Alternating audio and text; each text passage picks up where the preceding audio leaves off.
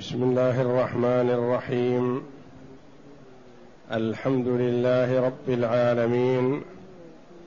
والصلاة والسلام على نبينا محمد وعلى آله وصحبه أجمعين. وبعد. بسم الله. أعوذ بالله من الشيطان الرجيم. بل هم في شك يلعبون. فارتقب يوم تأتي السماء بدخان مبين. يغشى الناس هذا عذاب أليم. ربنا اكشف عنا العذاب إنا مؤمنون.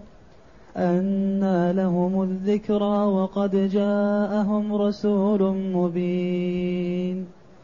ثم تولوا عنه وقالوا معلم مجنون. إنا كاشف العذاب قليلا إنكم عائدون. يوم نبطش البطشة الكبرى إنا منتقمون. هذه الآيات الكريمة من سورة الدخان. يقول الله جل وعلا بل هم في شك يلعبون. فارتقب يوم تأتي السماء بدخان مبين.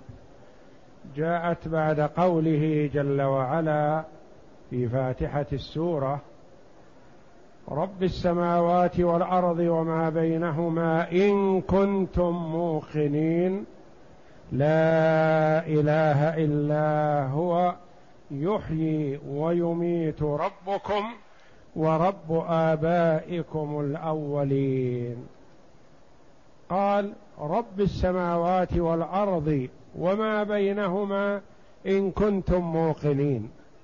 إن كنتم موقنين مؤمنين بربوبيته لأنهم هم يؤمنون بالربوبية لكن يكفرون بالألوهية. ثم أضرب جل وعلا عن هذا الإيقان بقوله بل هم في شك. يعني ما آمنوا حقيقة بالربوبية ولئن سألتهم ليقولن خلقنا الله لكنهم يقولون ذلك بألسنتهم. فهم معترفون بألسنتهم لكنهم ليسوا بموقنين إيقانا حقيقيا لأنهم لو أيقنوا لآمنوا بالألوهية. لو أيقنوا حقيقة وآمنوا بأن الله هو الذي خلقهم ورزقهم لعرفوا أنه هو المستحق للعبادة وحده وعبدوه وحده. لكنهم كما قال الله جل وعلا عنهم في هذه الآيات بل هم في شك يلعبون. ليسوا موقنين بل هم في شك في ريب. يقولون الله ربنا وخالقنا ورازقنا اتباعا وتقليدا للآباء لكن لا عن إيمان وإيقان. بل هم في شك يلعبون. حالهم كحال الأطفال. في لعبهم في لعبهم. فهم في قولهم الله ربنا لا عن حقيقة وإنما عن لعب فقط. ثم توعدهم جل وعلا فقال فارتقب انتظر يوم تأتي السماء بدخان مبين. فارتقب. انتظر يا محمد. لا تستعجل لهم. الله جل وعلا يتوعدهم. ولن يفلتوا من يده. المخلوق إذا توعد حاول أن يسارع. لأنه يخشى شيء. ماذا يخشى؟ الفوات. يخشى أن يفوت عليه. لكن الله جل وعلا لا يفوت عليه شيء. الخلق بين يديه وفي قبضته ويعلم حالهم ويعلم آجالهم ويعلم ذهابهم ومجيئهم. فهم في يده وفي قبضته. فلذا قال الله جل وعلا لعبده ورسوله محمد صلى الله عليه وسلم فارتقب. يعني انتظر. هذا وعيد لهم. وعيد لكفار قريش وتسلية للنبي صلى الله عليه وسلم. انتظر يا محمد. سيأتيهم ما يأتيهم. فارتقب يوم تأتي السماء بدخان مبين. بين واضح. تأتي السماء بدخان للعلماء رحمهم الله في هذا الدخان أقوال من زمن الصحابة رضي الله عنهم. فارتقب يوم تأتي السماء بدخان. ما هذا الدخان؟ قال عبد الله بن مسعود رضي الله عنه وجمع من التابعين. هذا الدخان توعد الله به كفار قريش نتيجة عن الجوع والقحط والجدب حتى أكلوا العظام. وأكلوا الميتة وأكلوا الجيف من شدة الجوع. فصار الواحد منهم إذا رفع طرفه إلى السماء لا يرى السماء وإنما يرى دخان. من شدة جوعه يرى الدخان مع ما في الأرض من الغبرة. لأنه كما قال عبد الله بن مسعود رضي الله عنه لما استعصى كفار قريش على النبي صلى الله عليه وسلم دعا عليهم. فقال اللهم اجعلها عليهم سنية كسني يوسف. فابتلاهم الله جل وعلا بالقحط والجوع وحجب عنهم المطر وهلك الكثير منهم جوعا. حتى جاء أبو سفيان إلى المدينة للنبي صلى الله عليه وسلم يتضرع إليه ويقول هلكت مضر أنت جئت بالبر وصلة الرحم فهلك قومك من الجوع فاستسق الله لهم ولئن سقاهم الله ليؤمنن بك. فاستسقى رسول الله صلى الله عليه وسلم لهم فلما سقوا عادوا إلى ما كانوا عليه من العناد والكفر والطغيان. فيقول عبد الله بن مسعود رضي الله عنه ومن قال بقوله وهو جمع من العلماء بأن هذا الدخان توعد الله به كفار قريش وقد جاء. وهذا الدخان يرونه بأعينهم من شدة الجوع. ومن غبرة الأرض. تأخر المطر عنها فازداد الغبار وثارت الأرض. هذا قول. وهذا هو الذي رجحه كثير من المفسرين. وذلك أن هذه السورة وأصدرها وهذه الآيات وعيد لكفار قريش. لا للناس عامة. فهذا يناسب أن يكون توعدهم الله بشيء يقع عليهم هم. وقد حصل. القول الثاني أن هذا الدخان يكون أمارة من أمارات الساعة.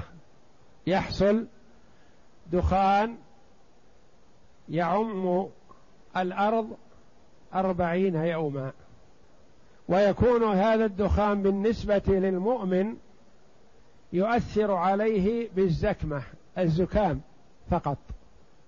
وأما الكافر والفاجر والمنافق فإنه يدخل من خياشيمه ويخرج من دبره ويدخل من فمه ويخرج من أذنيه ويتخلله الدخان ويكون رأسه كالمشوي من شدة الدخان والألم الذي يحصل فيه.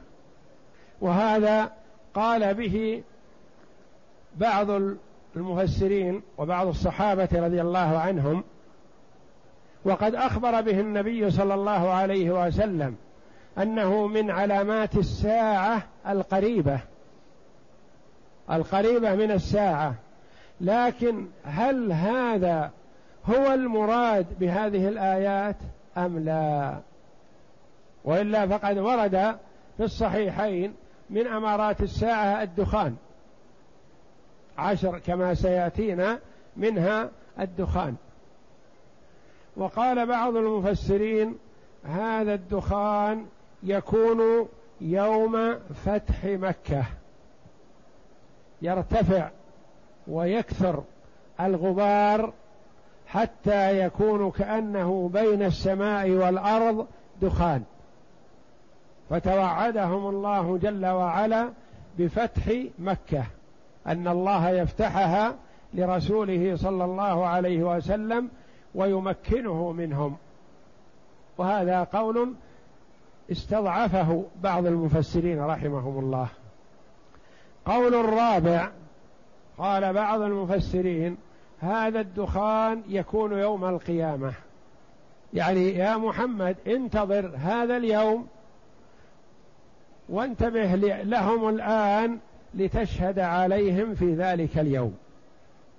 فارتقب يوم تأتي السماء بدخان مبين ذلك يوم القيامة. ففي هذا الدخان ثلاثة اقوى اربعه أقوال. أحدها أنه الجوع الذي أصاب أهل مكة وصاروا يرون كأن بينهم وبين السماء دخان عظيم من شدة الجوع.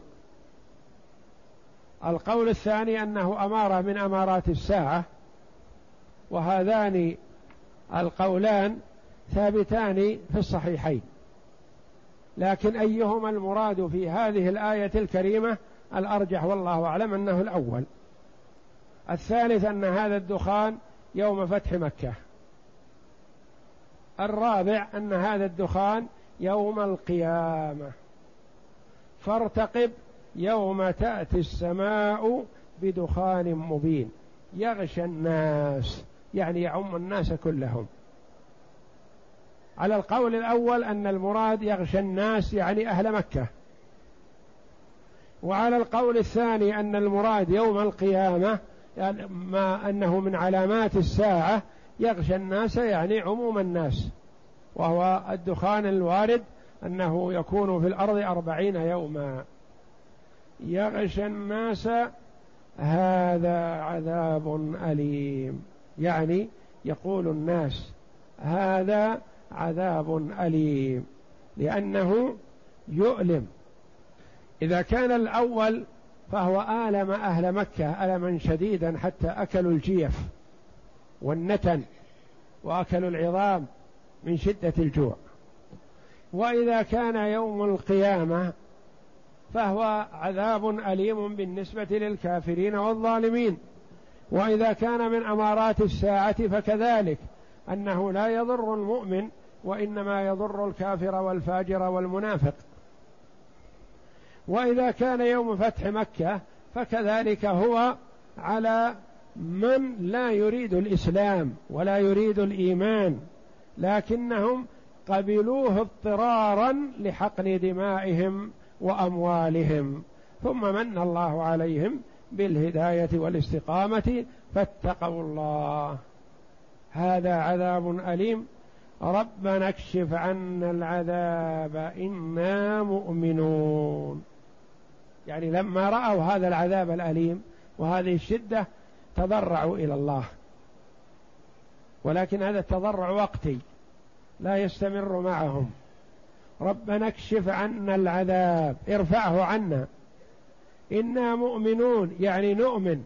إذا كشفت عنا العذاب. ربنا اكشف عنا. ارفع عنا هذا العذاب الذي هو الدخان. إنا مؤمنون. مؤمنون بالله ورسوله إذا كشفت عنا العذاب. نعم اقرأ. يقول تعالى بل هؤلاء المشركون في شك يلعبون أي قد جاءهم اليقين وهم يشكون فيه ويمترون ولا يصدقون به. ثم قال متوعدا لهم ومتهددا فارتقب يوم تأتي السماء بدخان مبين. قال سليمان بن مهران الأعمش عن مسروق قال دخلنا المسجد يعني مسجد الكوفة عند أبواب كندا فإذا رجل يقص على أصحابه يوم تأتي السماء بدخان مبين. تدرون دخلوا المسجد فرأوا شخصا يقص على أصحابه يعني يتلو عليهم آيات ويبين لهم شيئا من الحوادث التي ستقع. فهو يتلو هذه الآية فارتقب يوم تأتي السماء بدخان مبين. فقال لأصحابه أتدرون ما هذا؟ نعم. أتدرون ما ذاك الدخان؟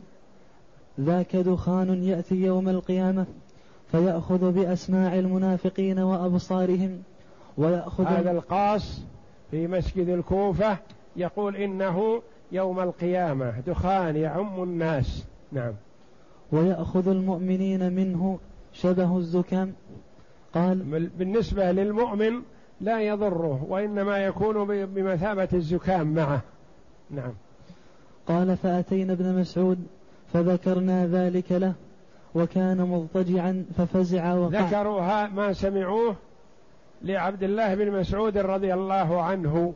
صاحب رسول الله صلى الله عليه وسلم فتأثر وكان مضطجعا فجلس لأنه يستنكر هذا القول رضي الله عنه. نعم. وقال إن الله عز وجل قال لنبيكم صلى الله عليه وسلم قل ما أسألكم عليه من أجر وما أنا من المتكلفين. يشير بهذا إلى أن هذا الرجل الذي يقول هذا القول من المتكلفين. يعني قال ما لا علم له به. يقول ينبغي للمرء إذا لم يعلم شيئا أن يقول الله ور... الله أعلم. بعد وفاة الرسول صلى الله عليه وسلم. وكان الصحابة رضي الله عنه في حياة النبي صلى الله عليه وسلم إذا سئلوا عما لم يعلموا قالوا الله ورسوله أعلم. فلما توفي رسول الله صلى الله عليه وسلم قالوا الله أعلم. وهكذا ينبغي للمرء إذا سئل عن شيء لا يعلمه أن لا يتخرص وإنما يقول الله أعلم. فهذا التوجيه من عبد الله بن مسعود من باب الاعتراض والانتقاد على هذا الرجل الذي يفسر في مسجد الكوفة على الخطأ في نظره رضي الله عنه. نعم. إن من العلم أن يقول الرجل لما لا يعلم الله أعلم. سأحدثكم عن ذلك. إن قريشا لما أبطأت عن الإسلام واستعصت على رسول الله صلى الله عليه وسلم دعا عليهم بسنين كسن كسنين يوسف فأصابهم من سنين يوسف يعني في الشدة القحط الذي حصل الذي قصه الله جل وعلا في سورة يوسف لما قال الملك إني أرى سبع بقرات سمان يأكلهن سبع عجاف وسبع سنبلات خضر وأخر يابسات. ففسرها يوسف بأنها سني تحصل سني جدب تأتي بعدها سني قحط وشدة. نعم. فأصابهم من الجهد والجوع حتى أكلوا العظام والميتة وجعلوا يرفعون أبصارهم إلى السماء فلا يرون إلا الدخان وفي رواية فجعل الرجل ينظر إلى السماء فيرى ما بينه وبينها كهيئة الدخان من الجهد. قال قال الله تعالى فارتقب يوم تأتي السماء بدخان مبين يغشى الناس هذا عذاب أليم. فأتى رسول الله صلى الله عليه وسلم فقيل يا رسول الله فأتي, فأتي رسول الله. فأتي رسول الله صلى الله عليه وسلم فقيل يا رسول الله استسق الله لمضر فإنها قد هلكت فاستسقى لهم فسقوا فأنزل الله إنا كاشف العذاب قليلا إنكم عائدون. قال ابن مسعود فيكشف العذاب عنهم يوم القيامة فلما أصابتهم الرفاهية عادوا إلى حالهم فأنزل الله عز وجل يوم نبطش البطشة الكبرى إنا منتقم قال يعني يوم بدر. يقول الله جل وعلا أنى لهم الذكرى وقد جاءهم رسول مبين. يعني بعيد أن يتذكر كفار قريش بما يحصل لهم من الجوع أو القحط أو الدخان أو العذاب بعيد أن يتذكروا وقد جاءهم ما يستوجب الإيمان والتذكر يكفرون بمحمد صلى الله عليه وسلم وهم يعرفون أصله ونسبه وصدقه وأمانته وإخلاصه معهم فلا يقبلون ما جاءهم به ثم يتعظون بدخان أو غيره. بعيد. أنى لهم الذكرى بعيد أن يتذكروا. وقد جاءهم رسول مبين يستوجب منهم هذا التصديق والإيمان.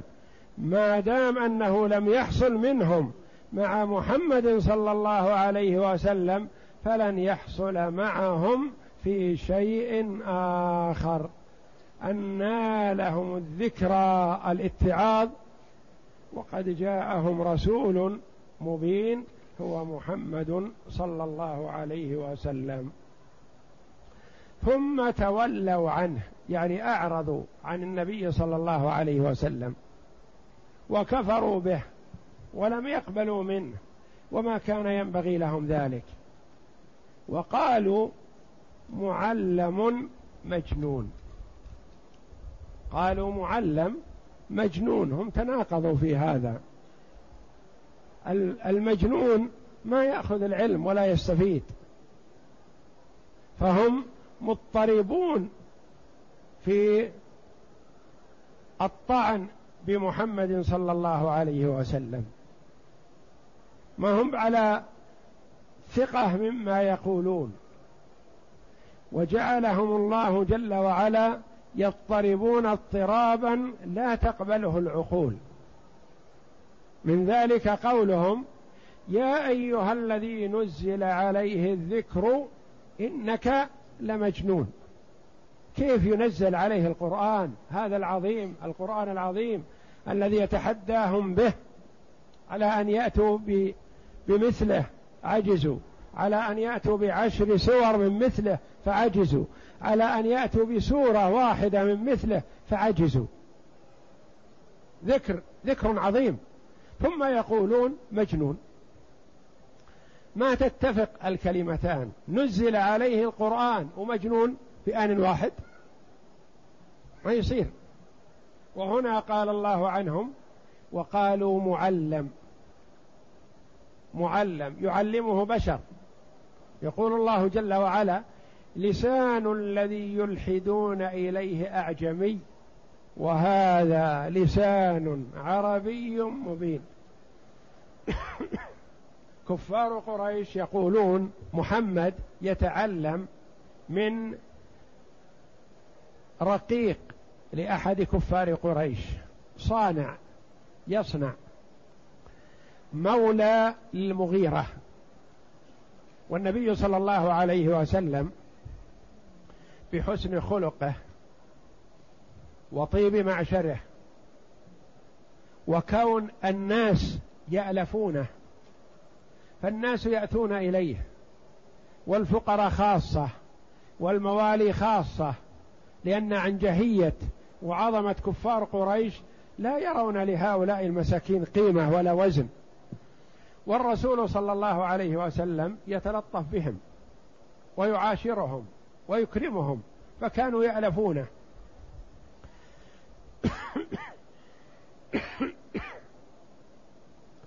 ومن ضمنهم نصراني مولى للمغيرة أو لغيره.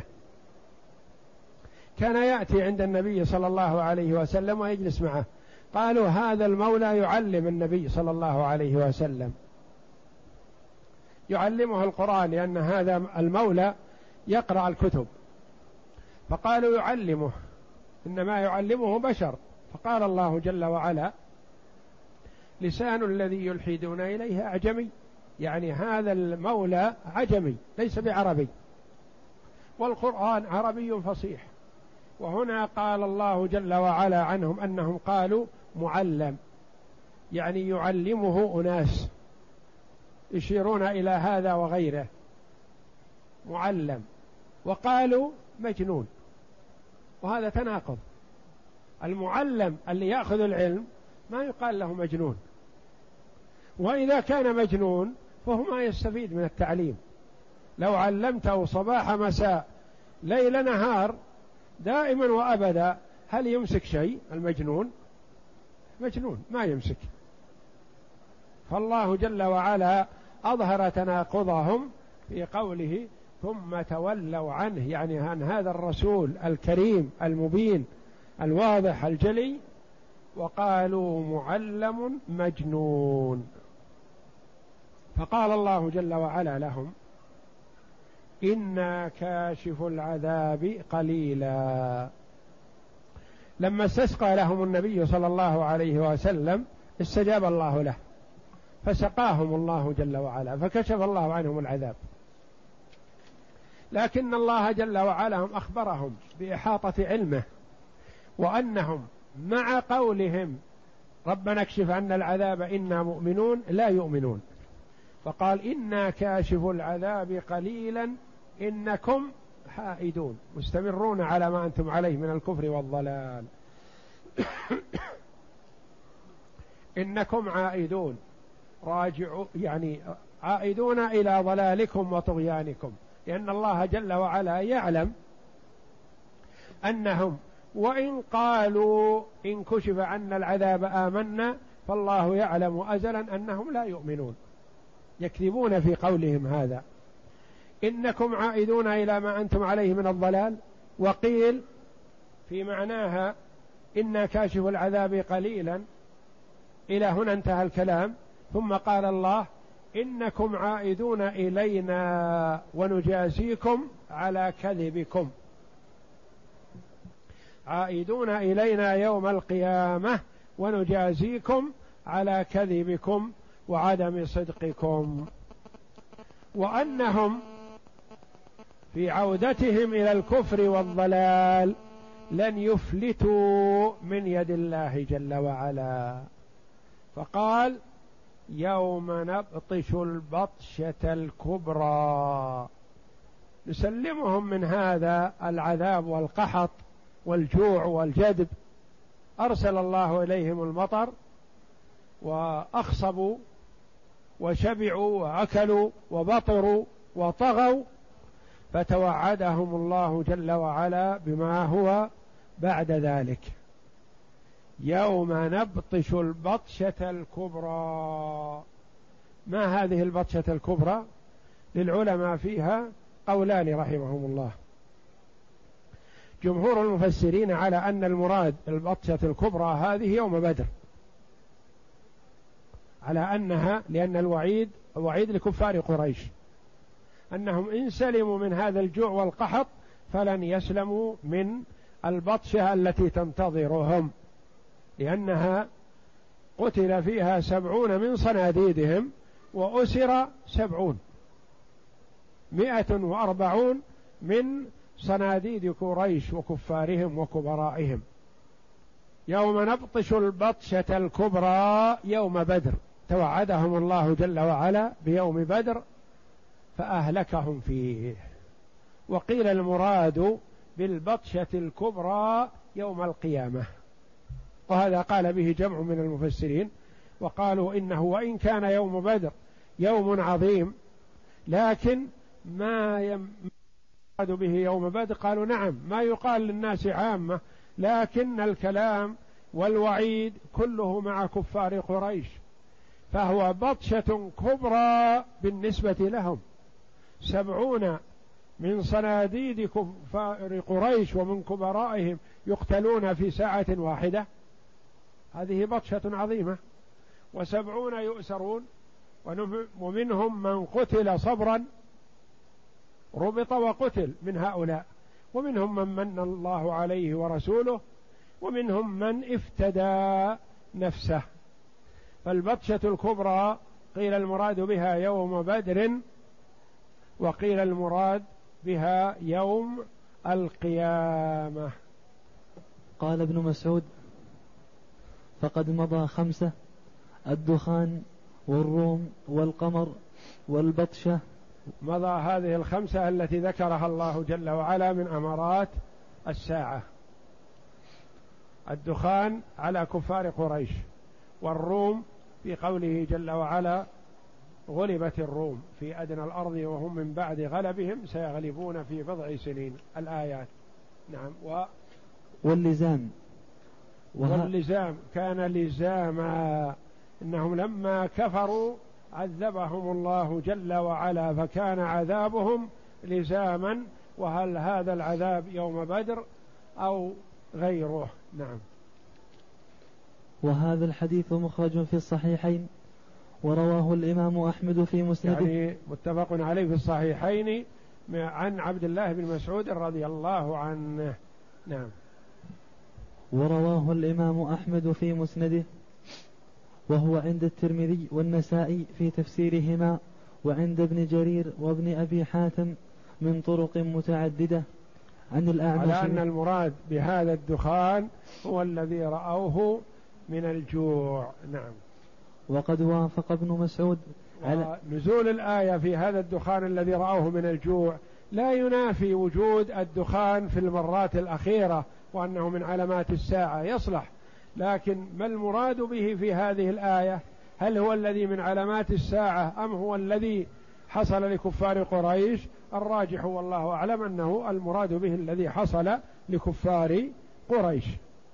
وقد وافق ابن مسعود على تفسير هذه الآية بهذا وأن الدخان مضى جماعة من من السلف كمجاهد وأبي العالية وإبراهيم النخعي والضحاك وعطية العوفي وهو اختيار ابن جرير. كل هؤلاء قالوا بقول عبد الله بن مسعود رضي الله عنه. نعم. وقال ابن أبي حاتم حدثنا حدثنا أبي حدثنا جعفر بن مسافر حدثنا يحيى بن حسان عن حدثنا عبد الرحمن الأعرج في قوله يوم تأتي السماء بدخان مبين قال كان يوم فتح مكة. يوم فتح مكة. يوم فتح مكة. نعم. هذا القول الثاني.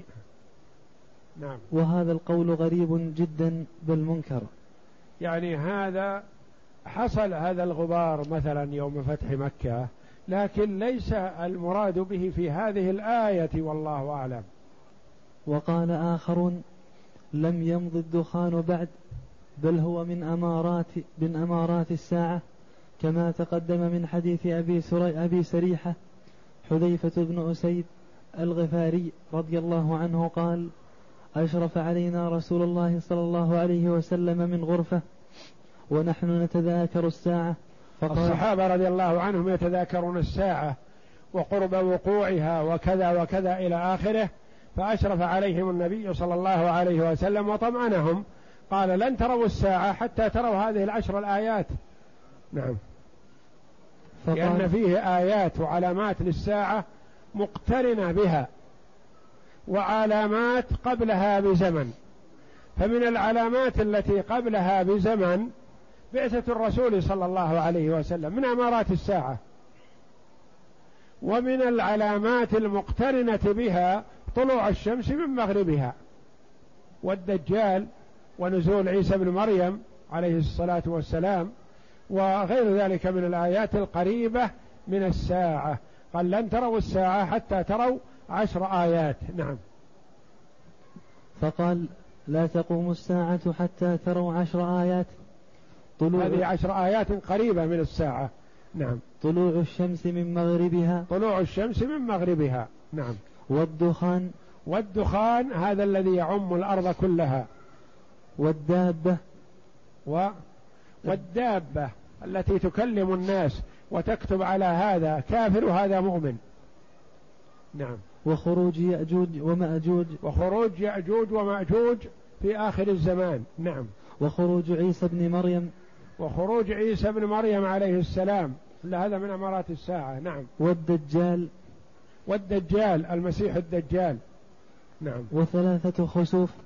ثلاثة خسوف خسف بالمشرق وخسف بالمغرب وخسف في جزيرة العرب. كل هذه قبل قيام الساعة. نعم. خسف بالمشرق وخسف بالمغرب وخسف بجزيرة العرب. ونار تخرج من قعر عدن تسوق الناس. ونار تخرج من قعر عدن من عدن جهة اليمن.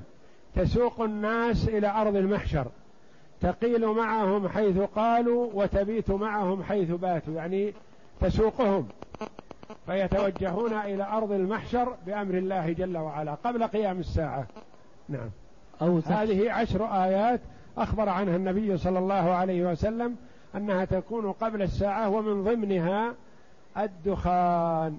فهل هذا الدخان هو المراد بهذه الآية؟ قال به بعض المفسرين.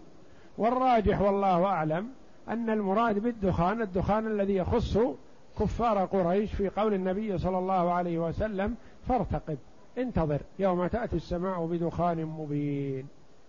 والله أعلم وصلى الله وسلم وبارك على عبده ورسول نبينا محمد وعلى آله وصحبه أجمعين.